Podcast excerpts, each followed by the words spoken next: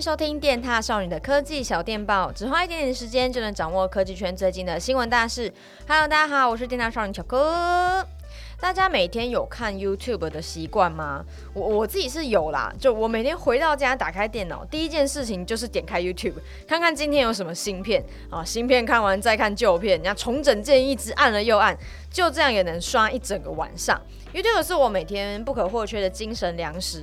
但它的广告也真的是颇恼人，就是头尾也就算了，看到一半突然插广告，那个看片的情绪突然整个会被抽离，就不太喜欢。所以很多人可能就会安装第三方外挂阻挡广告，来避免这种情况发生。有安装的他友也可以在留言区喊个加一，让我知道一下吗？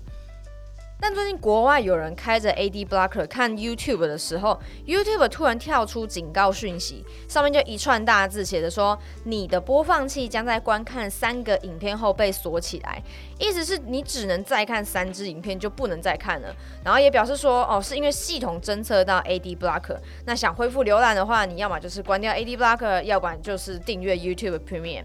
其实这就跟蛮多网站一样的啊，就是他会请你关掉 Ad Blocker 才能继续浏览网页。内容算是一种比较强制性的要求。那 YouTube 官方表示，这个功能还只是在测试阶段，所以还不是每个用户都会遇到。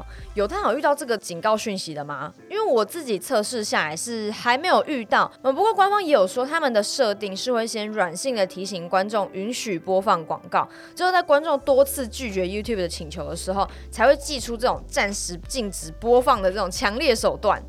当这个消息一出来的时候，当然有很多用户感到不满。但我自己看下来，蛮多人不是不愿意收看广告，而是不想看到那种疑似诈骗的广告，包含比较常看到那种投资诈骗啊、游戏诈骗那种。那也有人觉得是一次塞三个广告真的有点太多，诶，但也有人觉得 YouTube 这个政策对他来说没有差，因为他安装 Ad Block 本来就只是为了要阻挡一些网页里面太干扰阅读的广告。那在 YouTube 上，它本来就是购买 Premium。那我自己呢，只是像前面说的，比较不喜欢插在中间的那种广告。跟你们分享一个曾经让我蛮生气的状况，是当下我朋友好像身体不舒服还是怎样，总之我记得很紧急，那我就直接在 YouTube 上面搜寻要怎么帮助他。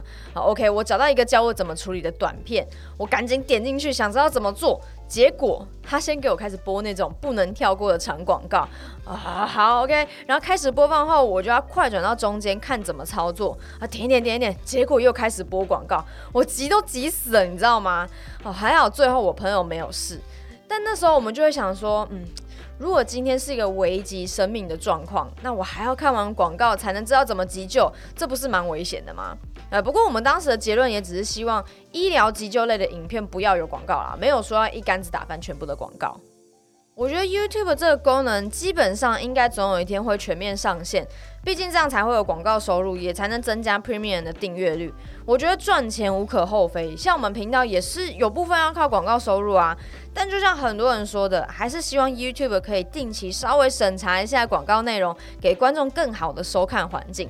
诶，题外话，其实我更讨厌脸书的广告，因为都超级无敌大声，而且还不能调，每次看没看影片都会突然插点耳聋诶。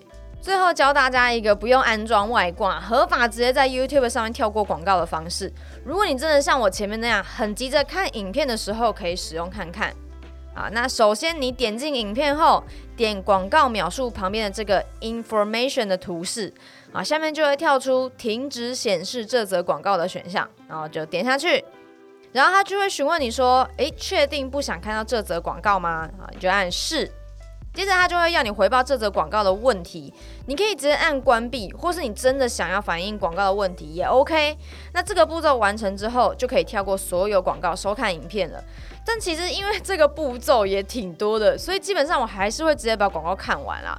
那如果你真的真的真的不想看广告，然后正在考虑要不要订阅 Premium 的话，也可以参考一下李佑之前的小电报哦。最后，关于 YouTube 这个实验阶段的新功能，大家有什么想法呢？欢迎在下面留言讨论哦。我是小柯，我们下次见啦，拜拜。